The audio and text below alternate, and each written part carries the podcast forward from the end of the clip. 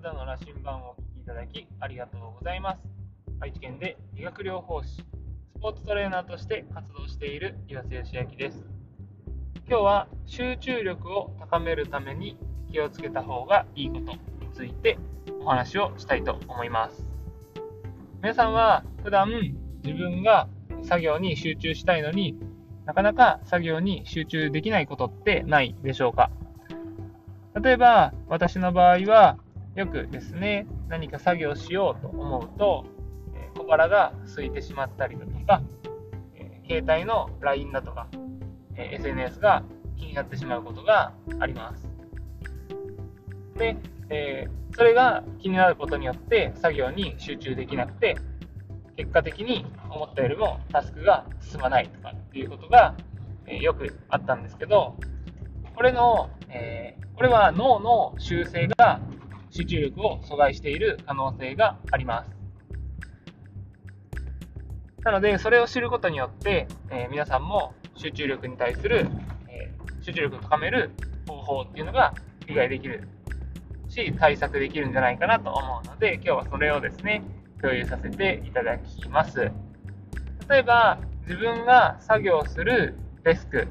のところで、え食事をしていたりすると、そこの場所に座った時に、えー、脳がですね、食べ物が欲しいっていうようなこう欲求の信号をですね、出すようになってしまうそうです。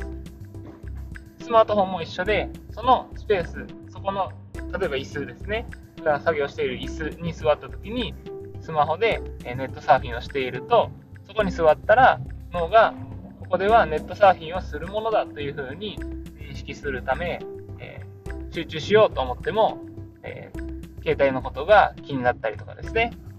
っていうような習性があります。だからこそ、えー、自分が作業をするスペースでは、えスマートフォンだったり、飲食をしないことを心がけると、そのスペースでの作業効率というものが上がります。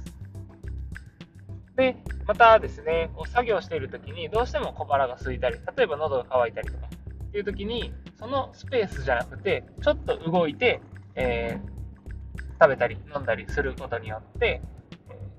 ー、息抜きにもなるんですね。同じ場所にやっぱじっと座っているっていうのは、それだけこう苦痛も伴うので、そうやってちょっと場所を変えて息抜きして、またその作業デスクに座ったりすれば、そこでですね、集中力が高まったりするので、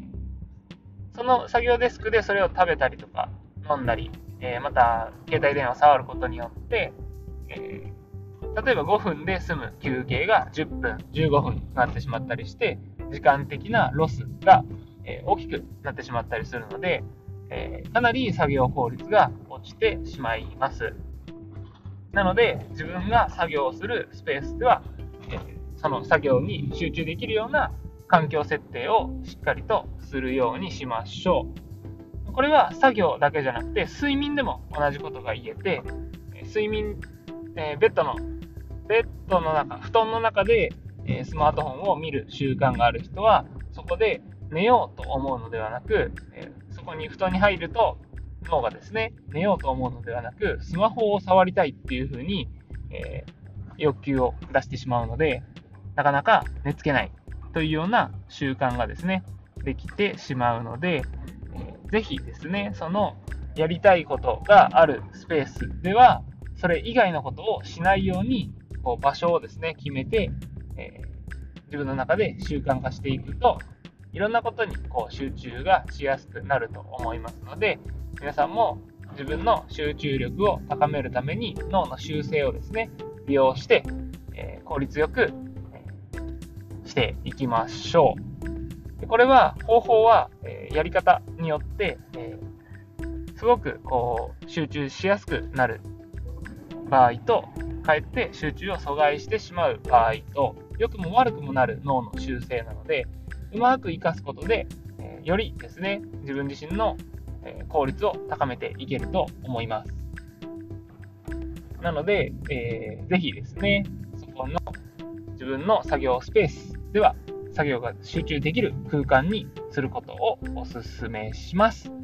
というわけで、今日は集中力を高めるために気をつけたいことについてお話しさせていただきました。お聴きいただきありがとうございます。ではまた